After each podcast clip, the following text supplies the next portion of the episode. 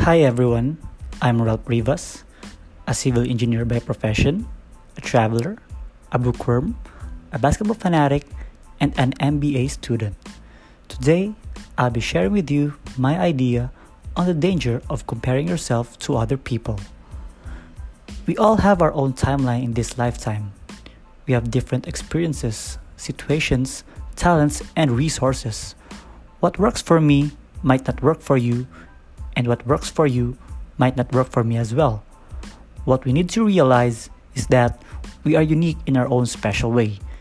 Instead of focusing on other people and whine about what they have, which we don't have, why not focus on ourselves and do the things that could improve our overall being? Let me tell you why comparing ourselves with other people will do you no good.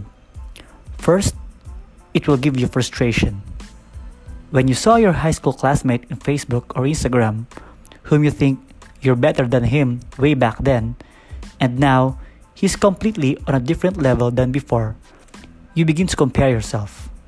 You begin to think how lucky that classmate of yours to be able to be at the place where he is right now, without you knowing it, what he really did to achieve what he have right now.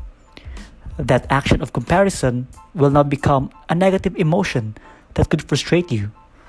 And where could frustration lead you?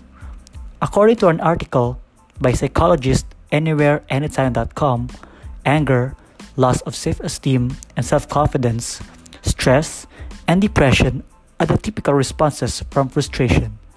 Surely, these will not help your cause. Second, it takes you away from the game. Your only goal should be to make yourself better and be the best version of yourself. What other people do is none of your business. When you start to compare yourself, you lose focus from your original goal, and this is a form of distraction from achieving what you set for yourself. Have you ever experienced try losing weight and you're on your fourth week of working out, running, and eating healthy? Then you found someone in the gym who you think has a pretty good body, and you look at the mirror. Now, there are two possible actions that you can make after the situation. It's either you'll be inspired to work harder, or you'll start comparing yourself, saying that you can never achieve that kind of body because that person does this, does that, and all of the other excuses you can think. If your reaction will be the former, then good. But if it's the latter, then that's disaster. That's what comparison can do for you. It will knock you out of your game. Lastly, you start to resent other people, especially their success. More than anything else, it's the feeling of uneasiness, of not able to achieve the standard that you set for yourself, as the root of starting to compare yourself to other people. And when you realize that others achieve something that you haven't yet, you start to resent these people instead of asking them what went well for them that you could possibly use as basis, you avoid them and lose the chance of expanding your network and develop deep relationships.